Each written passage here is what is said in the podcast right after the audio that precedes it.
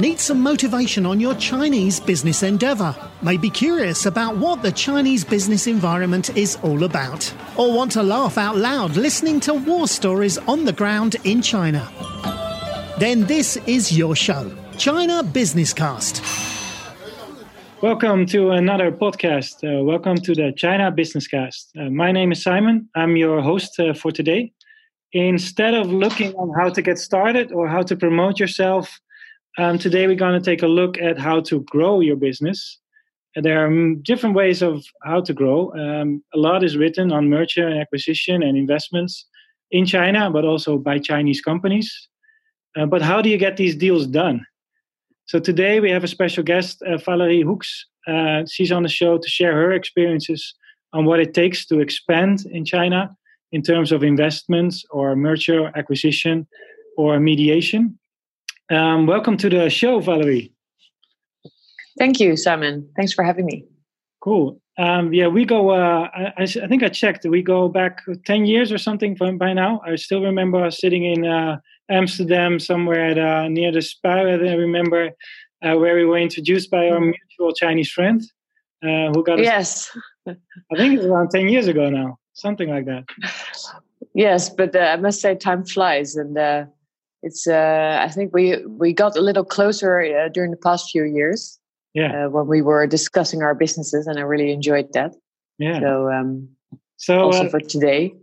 so we have listeners from all over the world so maybe it's good to give you a brief introduction and and why you are the guest that needs to explain more about this topic. Yes. Great. Um yes so uh, i um, i am a sinologist as they call it uh, so I studied Chinese uh, back in Leiden, but before I started my um, my studies, I already traveled to China in uh, 2000 um, with my backpack on. I was nearly 18 years old, and I uh, really had this uh, strong feeling that I needed to be in China. Um, and people always ask me, like, "Did your parents let you go?" well, I was so. Well, very clear about my ambition. So uh, they had no choice, basically. So I traveled uh, through China uh, really as a as a backpacker, as a very young um, uh, girl, and I had no idea. And uh, I remember very clearly coming in China, and uh, the feeling that captured me was just the feeling of energy. Um, and it was mainly the the local Chinese people that gave me that feeling. Um, I traveled a lot outside of the big cities on the countryside, um, and that the energy that that uh, came to me is is still with me every time I am dealing with uh, Chinese people. Um, so uh, that is basically also my main driver in my work, I think. Um, so after that, I started my studies in Leiden, and from there, uh, I have been taking the opportunity to travel to China, live in China whenever uh, there was a, an opportunity, a possibility to do so. Um, so in my third year, I uh, studied at the uh, uh, Yuan um, the, the Beijing um, Yuan, the, the Language and Culture University, as they call it now. Um, and uh, well, after that, I, I did a, an internship at Philips in Shanghai, and then I uh, chose um, to write my thesis there. During the Olympics, I tried to, um, I got myself a job during the Shanghai Expo. I got myself a job. So uh, I, I, I, basically grasped all opportunities to be in China because I really feel that um, um, being in China allows you to learn and understand not only the language, but also the way people live, work, think, and deal with, uh, with uh, things. So all that um, experience. And uh, I must say, back then, I was one of the few people who um, who spoke the language. Um, so uh, I was quite, and I, am a redhead, so I was quite a remarkable um, person walking on the streets there. Uh, I remember very well that um, very funny moment that I saw a Chinese um, man, like clearly not from the city, uh, who basically um, cycled and looked at me while cycling and he, he, he uh, cycled into a tree so he fell down um, while looking at me that was quite a i had to help him to get up and he looked at me as like i was an alien or something um, that that will not happen today in China. But uh, I've been to many places where I've never seen foreigners before. That was a very um, beautiful experience. Um, so today I use all that experience um, also in business to uh, to support um, uh, companies who are uh, active in China or cooperate with Chinese. Um, so that can be um, companies who are dealing with a, a, merger or have been acquired by Chinese firms, um, or who have joint ventures or other types of partnerships in China. And they are basically um, cooperating with uh, their Chinese uh, colleagues or uh, managers or partners at a daily basis. All right. So you, you already mentioned your uh, about sinology and uh, the cultural difference. I saw you have a really cool uh, TEDx talk, almost already half a million views. Uh, it's quite yes. I'm quite surprised uh, about it myself. I remember they asked me to do the talk, and I was um, I was quite um, I felt uh, very flattered. Yeah. This is already four or five years ago, so yeah. you can imagine. Um, well, TED to me is is really a great platform. So I just uh, chose to to talk about my my personal view on uh, on Chinese culture, and there's so much to talk about. You only have like twelve minutes or so, mm. uh, but uh, yeah, I still today from all over the world I get people through LinkedIn who approach me and refer to the TED Talk. So uh, it's a great way to get connected also to to people you would otherwise not meet. Yeah, yeah. You mentioned already your internship at uh, at Philips and you said you're grabbing on, on every opportunity to be in be in China. But actually, uh, if I look at it, your your internship was about the joint venture between Philips and Avent. Uh, it's maybe yes. already the foundation of actually this topic today. So did it yes. you or did you choose it? well, yeah, you're very sharp, uh, Simon. I must say I didn't even look at it that way. Um, I remember that I came in at Philips, and honestly, uh, the concept of internship that was already a big culture clash for me, for myself. Uh, in the Netherlands, you know, uh, you get you get opportunities to do an internship, and you're really involved in projects, and uh, you at least have the feeling that you have some responsibility. But I remember very well coming there, um, and I had a, a lunch uh, to get acquainted with my manager, who I never saw afterwards.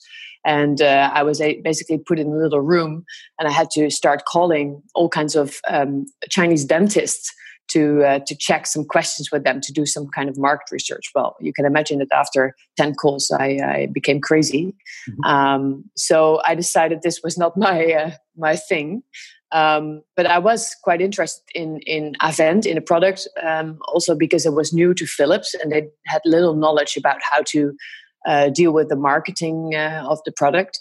So I basically kind of set up my own um, plan, and I I had never I, have never had the opportunity to really discuss afterwards with the with my direct manager. But for me, it was just the way to also write my thesis uh, for university, and it was another way to stay in China for a longer period of time. So I did research on um, uh, well the, the marketing um, strategy of uh, Avent in China, and I chose to basically do field research. So I traveled uh, outside of the the big center. Um, of, of Shanghai.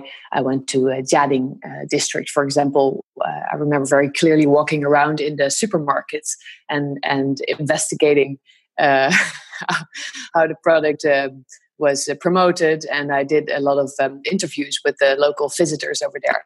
And you know, honestly, I don't think Avent really took my research seriously, but to me, this was a great a chance to do what I'm doing today at a different level basically getting the perspectives um, to to understanding the perspectives of the Chinese people by asking the right questions. Because honestly, that's what I do. Mm.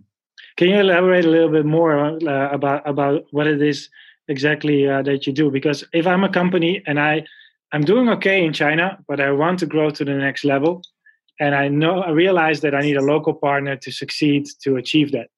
So, uh, what would be the steps for me to take or to consider? The, uh, do do you help to look to find a partner, or is it I have identified several partners and you will mediate with that, or how how would it work to be able to scale um, in the Chinese market, uh, and and what your role would be? Yes.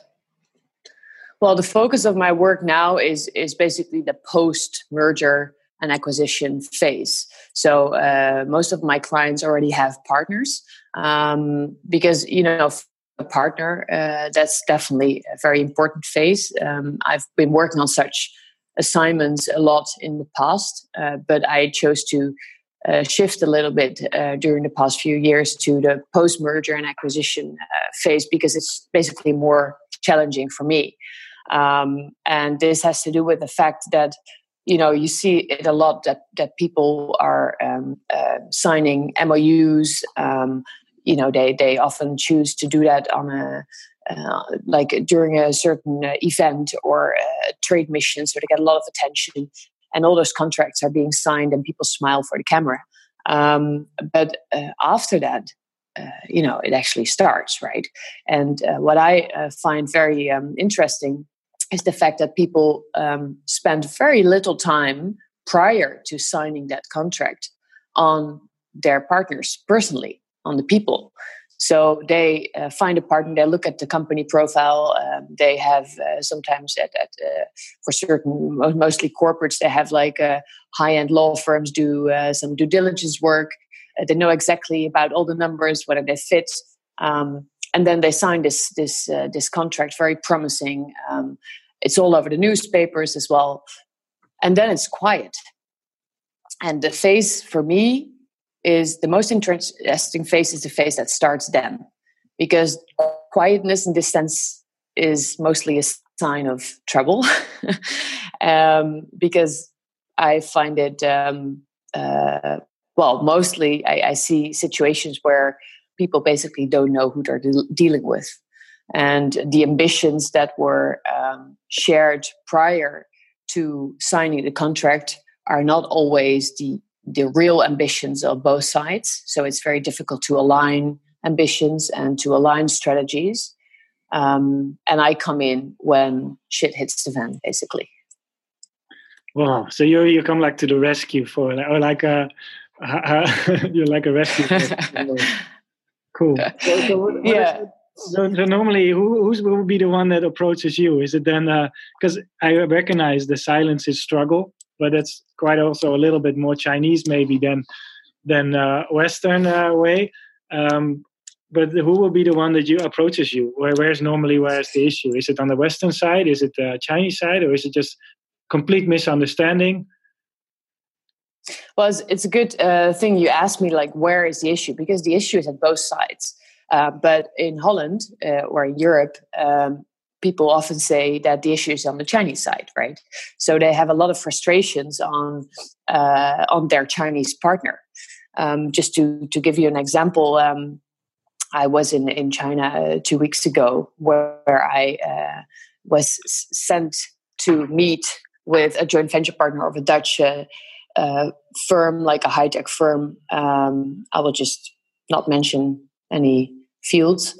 Um, but they had a, a, very big issue because this joint venture has been working on developing the market for three years. And um, um, well, now they they got in their first client, the big big first client, and uh, the product needed from from the Netherlands to to China, and all of a sudden uh, it turns out that the export regulations from the Dutch customs has changed. So they have become more uh, severe, more strict.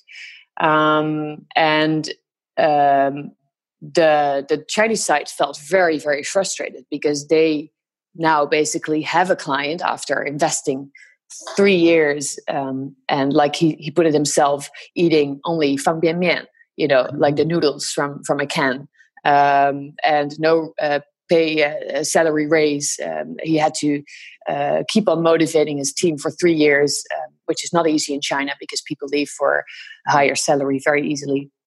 So uh, he he uh, he was very very stressed, and he, not only him, also his colleagues. Uh, and all of a sudden, he said, "We have been growing a tree. We've been giving it water. We've been taking care of it, and now the apples are there. But now somebody tells me the apples are not mine, so I cannot grasp the apples from the tree. I, I just love it how yeah. people put their um, wording like that. Uh, yes, and um, uh, he was so frustrated. This is the first time I experienced that in, in my 20 years in China, that he started crying.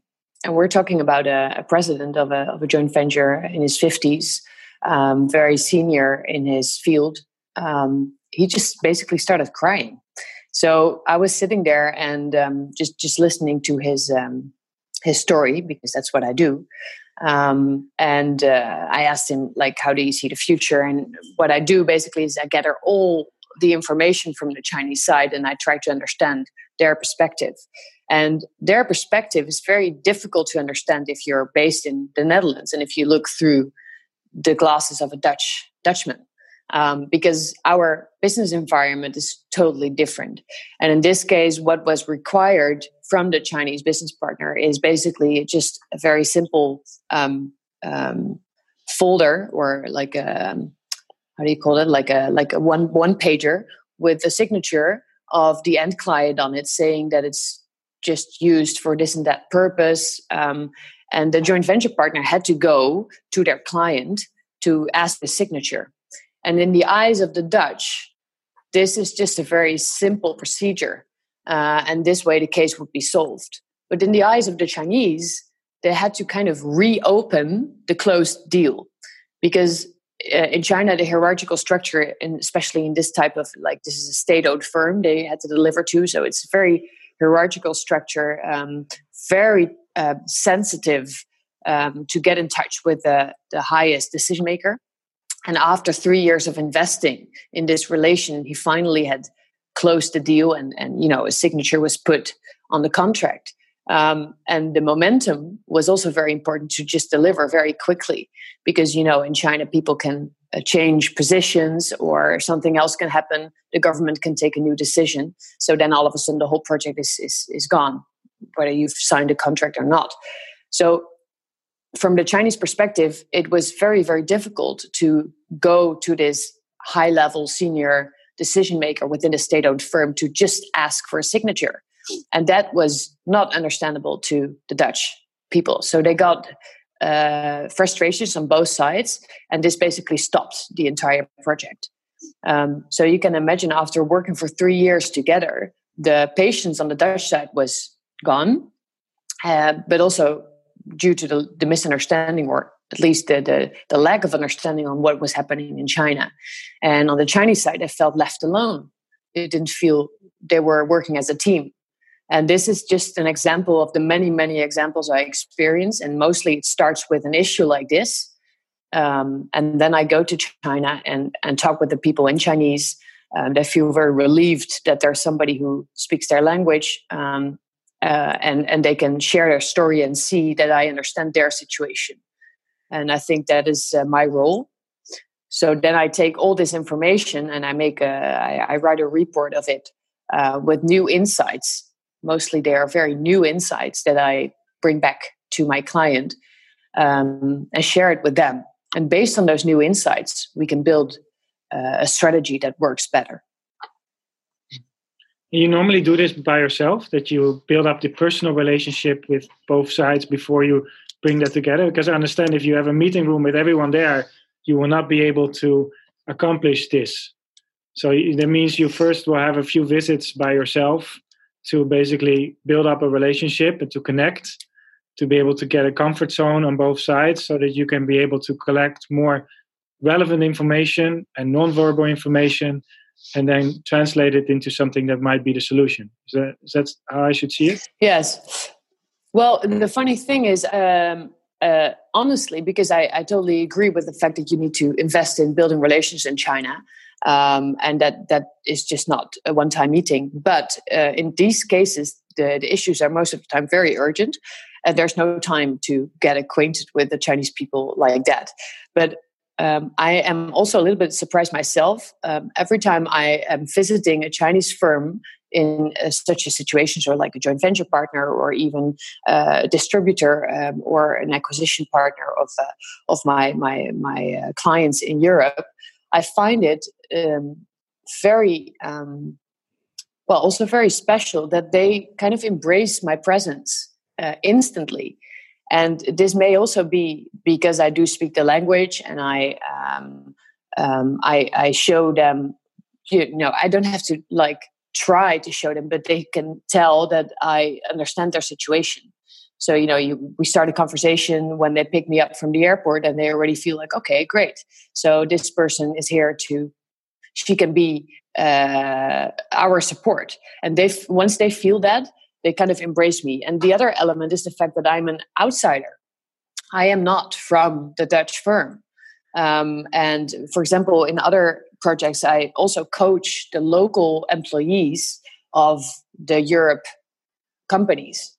So, for example, I work for um, a big, um, uh, well, trader in uh, in food, um, and they have a local team based in Beijing for sales. And I uh, have also been sent there to gather information and understand their situation, also to judge whether the salespeople are actually good or are they, uh, you know, are they the right people uh, on the right um, uh, position? Uh, but I just, you know, I spent there like two, three days, and I've gathered so much information. And my client literally said, "This is information we have never ever heard." Uh, and we would have to spend years to to gather it. And it's just because Chinese people feel, you know, I'm there to support them, I'm there to help them. And of course, um, my role is quite sensitive as well because I build trust. Um, but at the same time, I also say things about them uh, towards, yeah. you know, my uh, my client. So uh, I, I, have to deal with that very carefully and uh, judge whether some information maybe I should not share, other information I should share. Yeah. Yeah. Yeah, it's a very thin line because you can uh, easily also uh, yeah, misinterpret it or or just get a uh, the it's always the sender and receiver. So you, it might be that you, the receiver is already in an emotional state and might uh, yes. it very differently um, than than the way it was actually meant. So it's very that's very central. Yeah.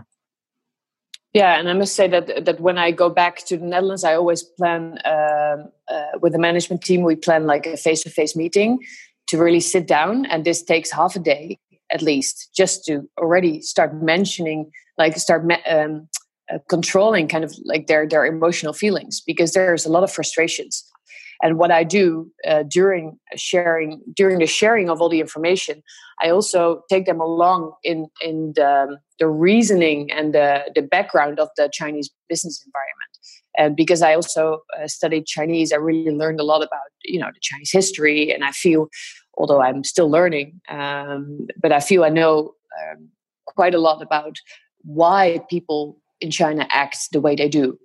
And uh, well, I'm Dutch myself, so I can understand why the Dutch people do do things the way they do. And this really helps people to understand and also transfer their frustrations into understanding and respect. Because if you uh, just tell them like, okay, uh, this is how it works in China, you have to uh, move their way, they will say, okay, but it takes two to tango can, can, can the Chinese not just do this or that like we asked them? And another example I, I find very um, interesting um, to see every time I had a co- conference call with one of my uh, clients who's also in a joint venture yesterday. We uh, in Europe we focus on the facts. So we say, okay, but this was agreed. You know, this was written in the contract, or um, uh, in this specific case, my client made a remark like like um, the, the, the, frustration on the Chinese side was that they said um, we feel left alone uh, when a joint venture from Holland flies to China. They don't do the things together with us as a team, but they visit their own without involving us. And then the response of the Dutch firm was, yes, but we are very transparent. We share our um, uh, itinerary with them. Actually, our joint uh, junior assistant is aware of everything we do. So if the senior manager wants to know something about our trip, he can simply ask her. And this is so typical Dutch um, to stick to the facts and say, okay, we, we don't do anything wrong. The Chinese people are much more, uh, it's, it's all about perception and about the feeling they feel left alone. They don't feel respected this way. And this is a very difficult thing to bring across uh, because, um, well, especially if you, if you deal with the, the stubborn type, we, we, we, we tend to stick to uh, our perspective. So I really have to kind of massage and maneuver and step by step uh, have them understand that their point of view is really a little bit uh, too rigid. And um, well, this is also for me a very interesting uh, thing I experience um, from a day to day business. yeah, on on day to day. You, you mentioned effect is effect from a Western perspective. Uh, I saw an article online where you also said uh, a contract is not always a contract because uh, yeah. it's closed, the real challenge starts. So can you? Uh, I think you explained a little bit a little bit about this, but yeah, maybe you can explain a little bit what, what you mean about that. Yes, well, I must say that um, uh, contracts are very, very important, especially if you deal with. Uh, I, I, mostly deal with uh, high tech, with machinery. You know, a lot of um, uh, intellectual property. So contracts are very important to protect that and they are very important to to agree on certain things but a contract in in my opinion comes too soon in the process so like i said in the beginning um, i see that a lot of contracts are signed but a little uh, or a little time is invested in in the phase prior to signing the contract and this really causes a lot of trouble because um, um, most of the contracts are just signed because Chinese people want to get a deal. Maybe it's for them some kind of window dressing. They can get subsidies from the local government, um, showing that they have cooperation with foreign firms. But what is the actual ambition of the Chinese people? Like, I now have a client who was acquired by a Chinese firm, and I have been uh, sitting with the, the management team, they have contracts. And in the contract, one of the uh, main actions was they had to grow 20% turnover uh, in the coming year. This is for for a Dutch perspective that, that is outrageous. That's impossible. Um, and they uh, had uh, they got the assignment to set up a factory in China. But after that, it remained quiet from China. And this big chairman in China, leading like the, the, the chairman of a very very big state-owned firm, uh, managing I think over a hundred subsidiaries. Um, he doesn't deal with the details, but he does have a vision and um, what struck me was the fact that they had only once um, met this chairman uh, in China. And after this was already two years ago. And after that, they only uh, kept in touch with his, um, well, right hand, or and, and people changed positions as well. So, and they felt left alone in the Netherlands. They were frustrated. Also, the rest of the company was basically um, not motivated anymore. They they they refer to the Chinese people as annoying. You know, they keep on asking questions, but you never get a reply. Um, and and they kept on putting their like pointing to the the contract, like, hey, you know, but we did sign a contract, and this is what we are supposed to do. So that is why I say um, the contract should only be signed if you know what it is the Chinese people really want. And maybe to refer to my own article I wrote earlier, uh, which is a very uh, famous case in the Netherlands, is the fact that Alibaba wanted to uh, open a subsidiary here. Also, there you had MOUs, you had like a lot of ceremonial uh, meetings. Even our um, our premier uh, met with uh, Jack Ma um, in one of the um, governmental buildings here, and it was all over the news. But eventually, we never really investigated what is it uh, that Alibaba wants. Because what the Chinese people are very good at is kind of sharing their almost opportunistic goal, very long time goal, a long term goal. Um, uh, but there's something else behind it. People have ideas, they have thoughts. Sometimes they need you to get to the next level. Uh, and you want to know what that is before you sign a contract. So, in that sense, I feel a lot of times contracts are basically useless. And if you really want to start uh, litigation in China, it means both um, a lot of time and money investment, but it's also the end of your relation.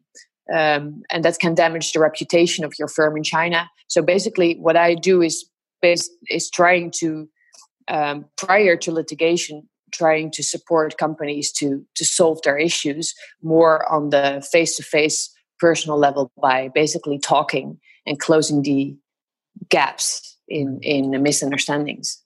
So, so you mentioned the, the the chairman that was only visible once, or was was had a face to face meeting once, and then that basically was in the background for two years. What quite often I hear, especially for state-owned companies, is that it's done on purpose because so that the final decision maker, the chairman, is not involved in the day-to-day uh, meetings, so that they uh, they can take a little bit of a distance on the decision maker, so the people at the table can say, "Yeah, but this is the, what the chairman decided." uh, without losing face, basically. Exactly. Is that something that you recognize, or is that some more like a myth? No, I recognize it uh, very strongly, and I think we should learn from that because, in especially in the Netherlands, uh, we have a very flat company structure, and um, I have com- I have um, clients who are the CEO of quite large uh, firms, and um, they can be quite emotional about uh, and show their frustrations. So you can imagine if uh, if somebody uh, show expresses their anger or frustration uh, too often and he's the, the, the you know highest uh, he has the highest position in the firm. It's there's there's no other way to go. So you're the last resource. And in china they're very smart. They like the the the, the, the chairman is in the in the back behind the scenes and he has ideas about what should happen. Um, but he doesn't have to deal with the discussions.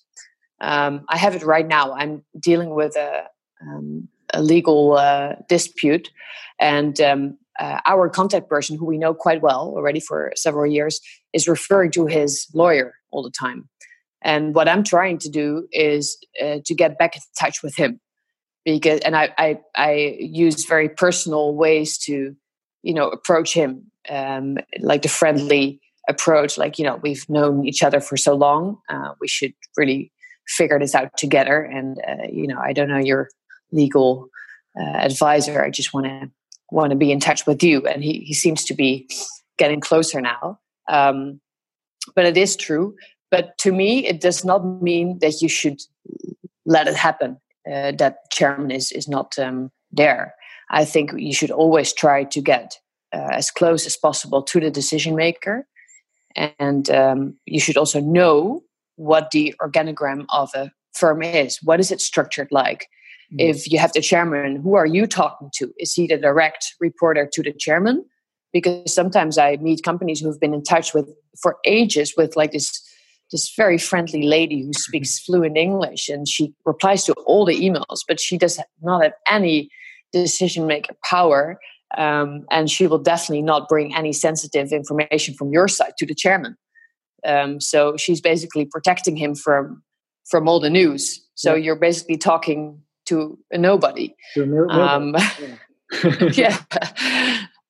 so I don't know if you recognize that, uh, Simon, but that but that is definitely something. Um, uh, yeah, you need to be aware of who are you talking to because yeah. sometimes it's just not possible to get to the to the right level at once. Um, so you need to play the game and give them something and get closer that way and also use the hierarchical structure on this side, which we basically don't have, mm. um, to do the same. Yeah. Yeah, so so we discussed a little bit about Western companies going into China and has setting up uh, joint ventures or investments. When it comes to mm-hmm. uh, nowadays, it's more also the trend of Chinese investing. I think you already mentioned the Chinese company that's purchased, uh, acquired one of your customers.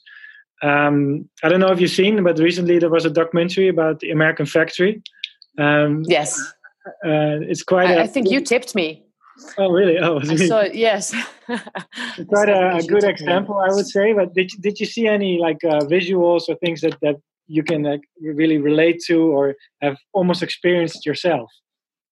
Yes, well, this is a one-to-one uh, copy of of my daily uh, of my yes. This is really, and I, I really really enjoyed watching it. Um, it's also sad in a way to see because also from the I don't know who, who's seen this this uh, documentary. is very much well, it's worthwhile seeing of, uh, it. And a, description of what the movie was in short. So for the people that yes. haven't watched it, but sure yeah, it's about a, a GM a, a factory who closed down and basically was acquired later on by a Chinese uh, investor. Um, what was the name again of the Chinese uh, brand?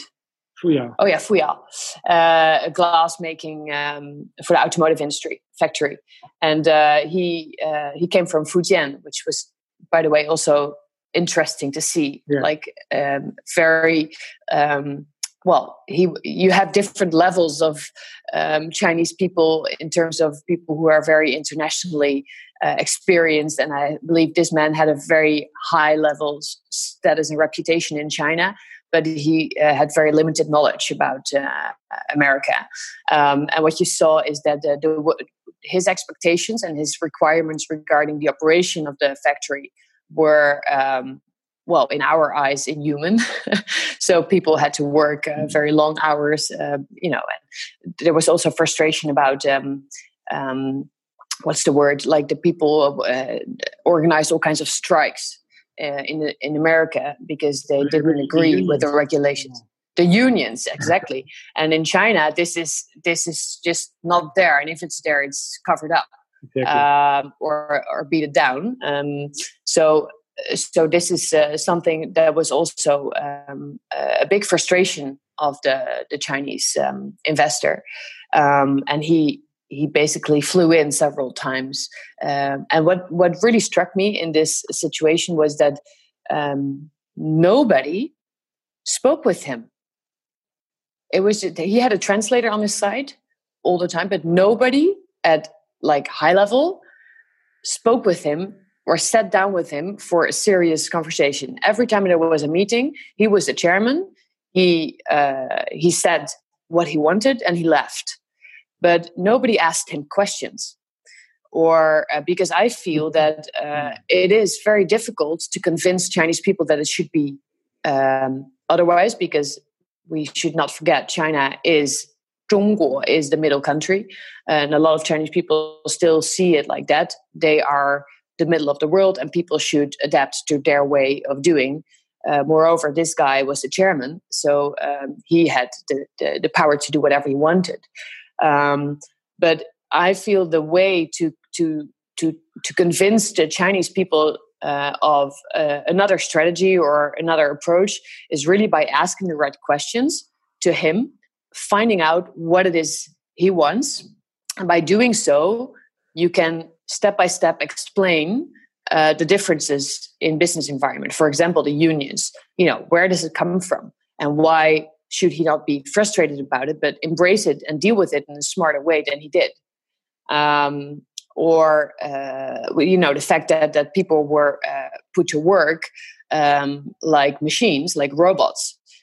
I remember there was a delegation visiting China, and they were really, really impressed because the Chinese people there, you know, they didn't speak up; they just worked um, like very very long hours they went home um, only once a month or so um, and this is well unfortunately i would say still the case in a lot of factories in china where people are being used uh, in a way. But in, in america people have other talents by now you know and he could have made use of those talents if he was uh, advised. And there was uh, a cross-cultural manager there. Yeah. There was one American guy who spoke the language, but he did not not have the seniority to really get um, closer or to to kind of um, manage the chairman. Um, so this was just one big example of frustrations and and missed opportunities.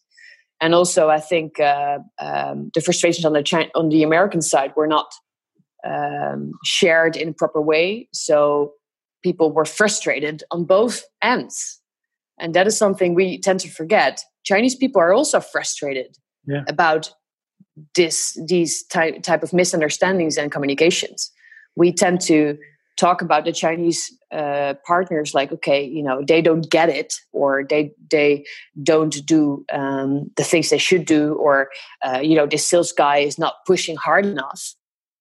No, no, no. Um, the Chinese people feel very frustrated about um, European people pushing them to do sales in a certain European way, which doesn't work in China. You know, so these kind of conversations they should be now. It's just like a yes/no discussion, but it should be um, more. You need really need to take time to sit together and discuss into more detail by asking questions, and not by putting your statements on the table. Yeah Yeah, before we uh, we're not gonna go too deep in this uh, movie assessment, but but uh, I really like the example where the, the gentleman was walking walking around in the in the in the factory and saying that door needs to go somewhere else. Like was an opening for loading, unloading. Uh, yes. but we cannot change it. It's there for security reasons. It's according to the law. It's decided where it should be. We cannot move it. So that's a really, I thought that was a very striking yes. example of uh, um, uh, the, the, uh, how how local understanding is so crucial to succeed anywhere you would like to go. When you talk about cross exactly cross border business uh, and communication, especially if you are dealing with other cultures. But even if it's the culture is similar, you still will meet local problems because this was in Dayton, Ohio.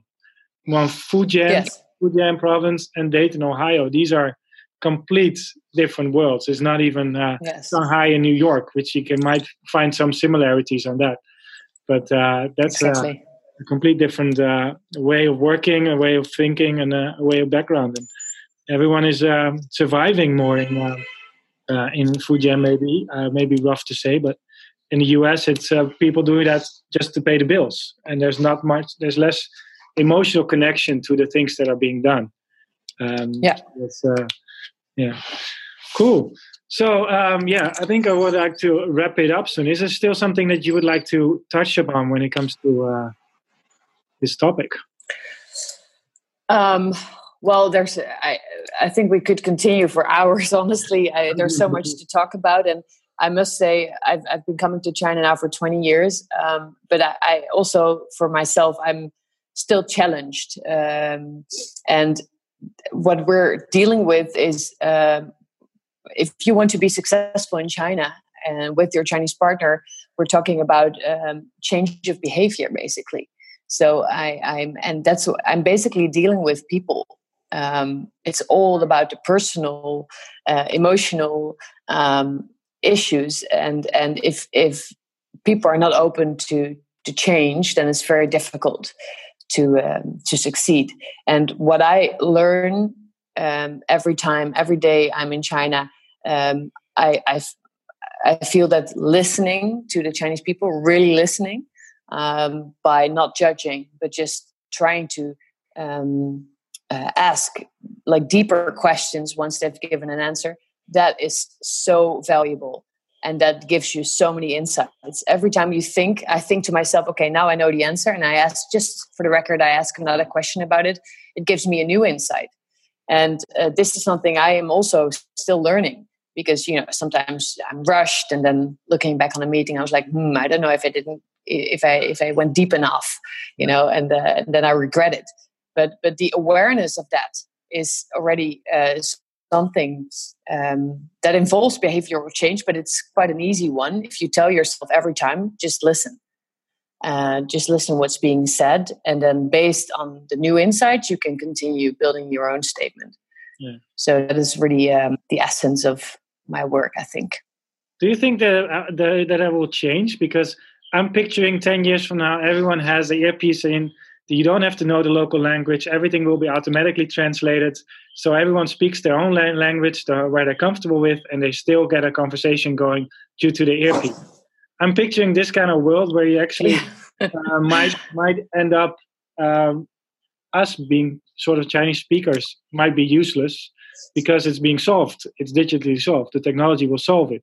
Do you think that will, will be the, the future like that, or you think that's kind of there's much more to consider when it comes to listening or well, yes well may, maybe i should ask you the question. Do you really believe that that is that is the way it will work?